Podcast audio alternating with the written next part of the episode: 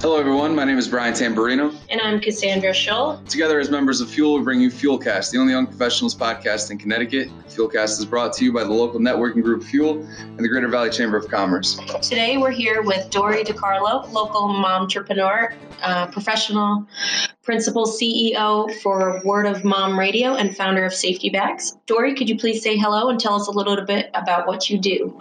Hi, everybody. Well, as you said, I'm a mompreneur and I'm proud of it.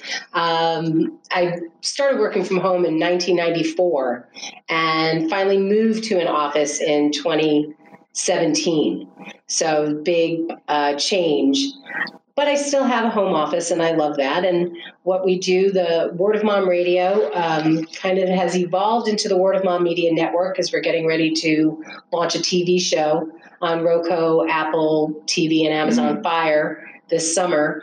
And it's exciting. Awesome. You know, yeah, it really is. And for us, we primarily share women in business. Wow. Throughout, you know, everything that they do. We have a whole different segment format. On Mondays, we focus on entertainment. So we do movies, music, and matinees. And this Monday, we're actually tracking a show going to Broadway called Super U the Musical.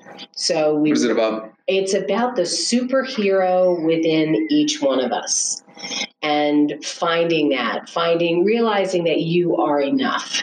You know, we're always looking to become better, and we really are the best version of ourselves. You know, each day is growing into that person that we want to be, but it's learning to love and accept yourself for who you are, where you are, you know, which I think for everybody is quite arduous at times, you know. And then Tuesdays we do a business format. We do a social media help, not hype show, and deal with all kinds of online marketing, biocurrency, all kinds of things. And Wednesdays we have a mindful, healthy habits and deal with parenting and authors. And then Thursdays our mompreneur model show, where I primarily focus on women that are building their businesses from home, and, you know, and breaking those myths that, you know, women working from home are dabbling in business, you know, in between bake sales and getting our nails done. You know, we're smart, we're savvy, we're finding the way to build a business and raise a family at the same time, you know. And then we finally started doing a Moms After Dark on the second Friday night of the month from 10 to midnight. And it's really fun. We kind of have a core group of women that call, and then other people call in. We never know who's going to be on. There's no script. There's no topic. It's just whatever happens that night. How large a following do you have?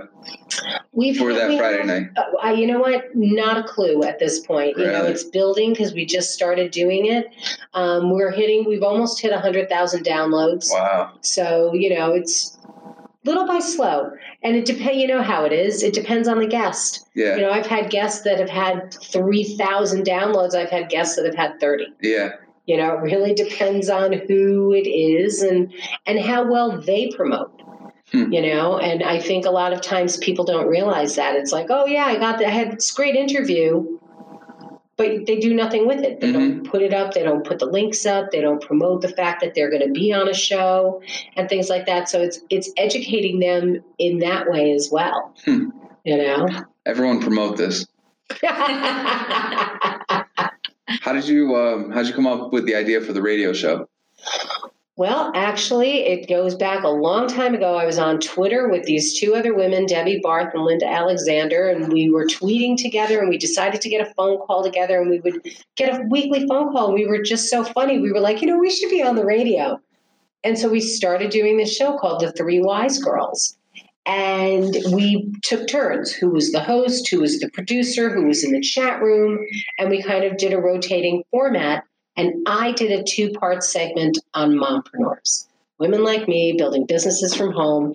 And after the second segment, Linda called me and was like, you know, you found a niche. You just found that place where you have a passion, and I think you should go for it. And so for a while, I was doing both shows, and then I realized I was splitting my focus. If I was going to do anything, I am definitely from that mindset that if I'm going to work this hard, I'm going to work this hard for me. So that's how Word of Mom was born, and Word of Mom Radio, and it's kind of just morphed itself throughout all these years. I did Word of Mom for 3 years. And then I was traveling for a year and just promoting archives, came back, branded it Word of Mom Radio, And now it's branding. The branding is morphing to the media network now that we're encompassing TV as well, and now adding marketing aspects of things, and, you know, looking to do some webinars and helping people with their branding, helping people realize that consistency when you are trying to brand yourself. You know, the woman who hosts our social media Help Not Hype show, Janice Clark, was like, you know, as a gift, I want to give you a new banner. You know, I really want to make something great for Word of Mom. I was like, that's fabulous. Here's our colors. Here's our font. Mm-hmm. You know, because I have branded these colors and font for 11 years. Yeah. You know, I do not want to come out. I appreciate you want to do something else, but it still has to have this in it. Agreed. You know, Dr. Pepper. I couldn't believe it. You know, I don't understand why companies do that. I went to get a Dr. Pepper, which I never drink soda, but I was in the mood. Couldn't find one. And I'm like, I'm looking at them. I was at Cumbie and I'm like, they changed their logo. Really? I'm like, why? They haven't done that in forever. Would they change their logo? Dr. Pepper's been around since like the 20s or 30s. It's been the brownish red can with the cursive Dr. Pepper writing. Not anymore. The can still brown? You know what? It was in a bottle, but it was just a different, you know, the whole thing. So I don't know if it was just I gotta Google like it. A different, you know, like a commemorative or thing something. But I was just like, why would a company do that? You know, I never understand that. Mm. And if you're going to do it, like Dunkin' Donuts, I mean, you know, they've stayed in their colors, they've stayed in their font, they've just, you know, gone from Dunkin' Donut to DD. You know, but it's still stayed where when you see that, you know who it is. Yeah. You know, Dr. Pepper has a new dark berry flavor, apparently, in a blue can. It's a new flavor, so that might be where they're rebranding. Yeah, but their whole logo and everything's still a little different. It's called the Spider-Man flavor, so maybe it's to promote the movie. Next Spider-Man movie. I'm fine with that. There you go. Good job, Dr. Pepper. But I've found a lot, too. It's very interesting that you say that you don't understand why brands do that, but maybe someone 20 years ago thought, we're going to do this brand for X amount of years, and then in 20 years, then we'll change it, and then in 20 years, we're going to do a throwback. And now, like, so Pepsi and Coke, they do a throwback. You know, they say, okay, get the exact same Pepsi you got 20 years ago, and they just slap the old logo on it. But it's probably the same exact Pepsi you've been drinking for the last 20 years. Yeah. Mm-hmm. So it's just a marketing thing. But I guess if you're big enough, you can do that because people know who you are. Sure. You know? Yeah, like, hey, what do we care? Yeah. Once you hit 500,000 downloads, you can change it. So in addition to the radio show and the television, you have you're also the owner of Safety Bags. Tell us a bit about that. Well, Safety Bags is a line of clear bags and backpacks and sports and travel bags that deal with issues going on in schools, offices, airports, for retail employees, correctional facilities, public venues, and sports arenas. Because both pro and college sports have a clear bag policy. Anything larger than the palm of your hand has to be clear. So with that in mind, and because my background's in marketing, sadly, people are more concerned about what goes into a ball game than what goes into your school. So I spent years trying to break into the schools and everything else. And I looked at the marketplace and I took our mini messenger bag, which is like a crossbody bag, and our mini backpack, did a little teeny bit of retooling on it, and launched stadiumbags.com. And I always felt that if we did the stadium bags right, it would shine the light on our school bags. And it's kind of what happened. Really? Yeah. People kept saying to us, oh, you got to go to Shark Tank. You got to go to Shark Tank. And we actually launched in March of 2017 or 2016. And Amazon came and met with us. And I'm like, why would I want to sell our bags on Amazon? There are hundreds of clear bags on Amazon. And they were like, oh, anybody can sell on Amazon. You're the only clear bags Amazon sells. Oh. It's like, oh, that's what I said. Right? Yeah, that's like, great. Oh, okay. And what we did with this was we used Amazon to leverage our brand, to build the brand, to build the name. Once we trademarked, we actually have an Amazon store. So it's amazon.com/safetybags, the clear choice, which is our trademark. And it goes right to our store, which is I don't know if you've ever seen an Amazon store. It's really cool. It's almost like a high gloss magazine kind of a thing. And they've launched us in Europe. Really? In Italy, UK. Yes, we're in Italy, the UK, Germany, France, and Spain. How does Prime shipping work overseas? When you're within those countries, then Prime is the regular way that it is. And then they service 23 other countries. So it just takes a little bit longer for the shipping to happen. But it's so we wound up winning the Family Choice Awards from Family Magazine, actually in 2016, 17, 18, and 19. So it's 4 years in a row that we won. We actually won with a perfect score, 110 out of 110 from all 12 judges. Wow. So it just kind of grandfathers. Congratulations. Thank you. It was very cool. But then going back to the Shark Tank thing, everybody was, and we launched on Amazon June 3rd. It was the funniest thing ever. And June 7th, I get a call from Kevin Harrington's office, who's the original shark from Shark Tank and the guy behind As Seen on TV. And they were interested in setting up a call for a media spot. So I get a call the next day from this woman, Mindy, who is their director of new product development. And I sent down samples. And the following week, their VP of product development called, and she was like, I have two questions. What kind of material is this? And I, it's a 5mm, 20 gauge temperature treated PVC vinyl. Mm-hmm. Anything thicker and it would crack. And she was like, what are your manufacturing capabilities? I was like, we can do 1 million pieces in 6 months.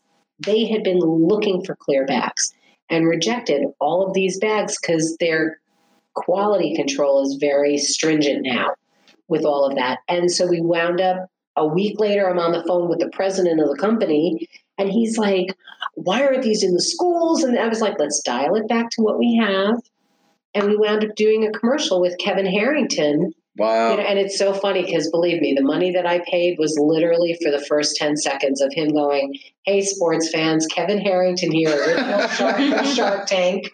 Take the hassle out of going to the game with a clear bag and backpack from Stadium Bags. That's all I cared about was just being able to have that. And again, so many people pay all this money for these commercials, and after they air 150 or 200 times on TV, people think, oh, I'm going to make all my money back. You're going to make your money back. People need to see things 200,000 times for you to make your money back. It's what you do with it afterwards. Mm. And I literally put it up on Facebook for $1 a day for 21 days. Over 27,000 views, but day two, the producer from Worldwide Business with Kathy Ireland called us, and day 18, Good Morning America called us. Wow.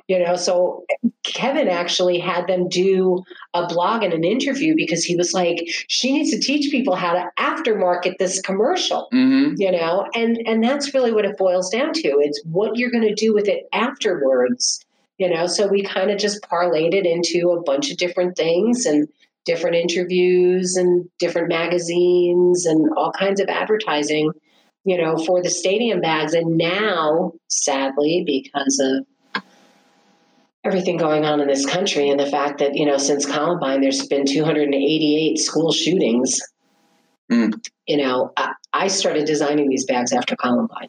Oh, yeah. One school shooting was enough for me. Wow. But timing in the marketplace is everything. Mm-hmm. And I think that that's why so many businesses fail, because we just don't hold on. It just gets too hard. It really does. And that's actually what happened with me. I wound up closing my business, started a radio show, started this, started that, but I never gave up on this. So I relaunched it, rebranded it, retooled it, and same product, different name, different this, different that. And now, have hit the marketplace. But that's all, tenacity is the biggest key to any kind of success with business. Because we were just talking about Dr. Pepper. How many times that company failed? How many times Coca-Cola, all of these companies, how many Fortune 500 and 100 companies went bankrupt? 2 or 3 times, but somebody had the vision to keep it going. Mm-hmm. Somebody was like, you know what, we've got something here. We just have to figure out how to get it in. And that's what we did. We just hung out long enough. That's a great personal quality to have too, right? Outside of business as well. There's too many times that I've thought to myself in any situation, like, just give up.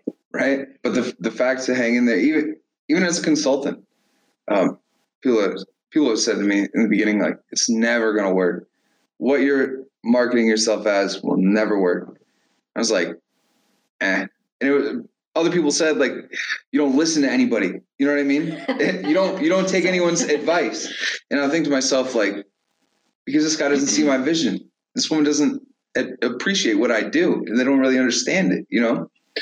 Still hang in there. I'm fine now. I don't need to listen, right? Like, I don't know. I'm happy that I didn't listen. Tenacity is a great quality to have, I believe, for anyone in any situation. See, but you know what? Here's the thing. You did listen. You just didn't agree. And sometimes people telling you you can't do something is the fuel that makes you happy. Agreed. Because, you know, I was director of theater in a college, and when we did Into the Woods, the president of the college actually told me I bit off more than I could chew. And his son actually said to me, "I can't wait to see you fail." And you were like, wow. That guy. I was like, thank you very much for ensuring that I'll have, because it was the first show I ever did that no one from the college was involved with. Usually the president or the head of the music department was the musical director. I hired an outside musical director. I used nothing but the student musicians and, you know, small band. I had a campus-based community theater. So we cast on campus first, and then I outreached to the semi-professional people that I knew in the area. We wound up making 4 times my budget for the show. And the president of the college, in the first faculty staff meeting that they had, started with, "I owe a public apology." Yeah, bury your head in the sand. And he didn't say it in front of people. He just said it to me. And my favorite was his son walking across the campus. And he was like, "So crow is a horrible thing to eat," and shook my hand. And I mean, it was just, I can't, but those words, for many people, when your boss is telling you that you are going to fail, those words hit your head, and it's like, "I'm going to fail, I'm going to fail, I'm going to fail, I'm going to fail." For me, it was like, first of all, I knew I wasn't going to fail because I knew the talent that I had, and I know what my capabilities are. Yeah. But it was my absolute fuel to make sure that this was the best show they ever had on that campus. By the way, we just found a reason that fuel can be called fuel. Now that we didn't really have a reason before, but now it's the absolute fuel. So I'm going to see if Melanie will put that as our slogan. But yeah, no, I completely agree. I love that. I mean, I once worked at a very prominent golf course in the state of Connecticut, and I'd worked there for 2 years, and 6 months in, I was doing a great job. My boss never really had any critique to give me, just, "You're doing a great job. You're doing well. You're doing better than we were doing before." And then I got my 6-month review, and it was just this complete nightmare of just like, "You could work better on this, this, this, this, and this." And I left mortified that day. I cried. I went into my boss and I was like, "I don't get it." I was like, "You're always telling me I'm doing well. You're telling me I'm doing good enough, blah, blah, blah, blah." And we had our discussion, and we went in and we talked, and he said, "I didn't write these things because I wanted you to think that you were failing or doing horrible." He said, "I wanted to write these things because I wanted to motivate you to do better." He's like, "These things aren't typical, you know, you're doing horrible in your job things." He's like, it's once in a while we need to just double check everything and make sure we're grammatically spelling things correctly, or our links in the email blast are a little bit here or there." And that's something I take now with all my marketing that I do, that I remember, because he was one of those people who was, in his own way, was very passive of, you know, he's a business development guy. So he knew how to make everybody work a little bit harder or get that sale. And it's something that I really appreciate. And after that experience, I realized that most of my whole life was built off of, "Well, you do this, you were supposed to," you know, with my parents or people who I know or motivate me, it was, "You did something wrong, and I know that's wrong, so I'm not going to do the same thing." And that, in its own way, kind of built and motivated me as who I am. So that's still very similar of, you know, "You can't do this, you're doing wrong," or, you know, "You're not going to be able to make it." I think a lot of people forget that aspect when they're growing or envisioning their future, that, you know, it's a lot of the "you can't do this" that motivates them more than the "hey, you're doing a great job," pat on the back, like, "Cool, thanks." But, well, it's parenting. It's, you know, with your children, kids know, like, when they've made you a picture, they know if they've put a lot of effort into it or if they've just scribbled something. So if every time they give you something, oh my gosh, that's so beautiful, they know. Participation. As opposed to, wow, I like the color that you picked. Mm. Or this is really cool. Or so what made you think of this shape? And things like that, and engaging them in it and realizing that, you know, that continuous praise of, you know, it's what's going on now where everybody gets a participation trophy mm-hmm. and this and that. Kids have to learn that they can lose. Yes. They have to learn that that you win and you lose. There's a first place winner for a reason. Mm-hmm. You know, when you're playing, you know, you're in softball and stuff like that or baseball. And yes, should everybody get a little ribbon for participating and that you've made the team and everything else? Sure. Listen to me, encourage them, but they have to learn. When I was in elementary school, I played bitty basketball, some type of basketball league, right? And I was horrible. I was very overweight. I was slow. I couldn't run laps with the kids. I couldn't make a shot for my life. I couldn't hit the rim from the free throw line. I was like in second, third grade, right? Horrible basketball player. I knew I was horrible. I felt very bad about myself for being horrible. I never wanted to go to practice or any games because I told my mom I suck. And my family made me go because they thought that by making me go, they'd motivate me. But really, I just felt like shit. And then at the end of the season, they give everybody a ribbon. I didn't want the ribbon. I said, why do I need this ribbon? I didn't win any games. I sat on the bench and got upset because I couldn't make a free throw. You know what I'm saying? There's not always that necessarily recognition of the progression over a few years. And it's just, you know, maybe that recognition has always sort of been there when we were younger. It's just, it's a much bigger deal now, I think, than when you were younger. Like, they stop the whole day and they're like, let's have this huge, big assembly. Everyone's going to come up, take pictures, praise them. And for the kids who maybe don't always behave well or don't, you know, they're younger kids who can't always keep their hands to themselves or emotionally are not on the same level as a kid who's maybe a year and a half older in mm-hmm. the same exact class, they see it as I'm not good enough. And it's sometimes it's more detrimental, I found, to a child's growth than beneficial. We need to give a quick shout out to our sponsors. First, I'm going to start with Circuit Breakers Sales New England. Circuit Breakers Sales New England offers available stock for virtually any circuit breaker made from 1940 to the present. With one of the most extensive inventories of parts for most breaker manufacturers, as well as the ability to solve obsolete part issues. And now we're going to wrap it up. Stay tuned for part 2. Follow us. Thank you for listening. We hope you tune in next time for more fun and insightful interviews with an array of established guests. Please subscribe to our show and find out more about Fuel at FuelTheValley.com and on our Facebook page.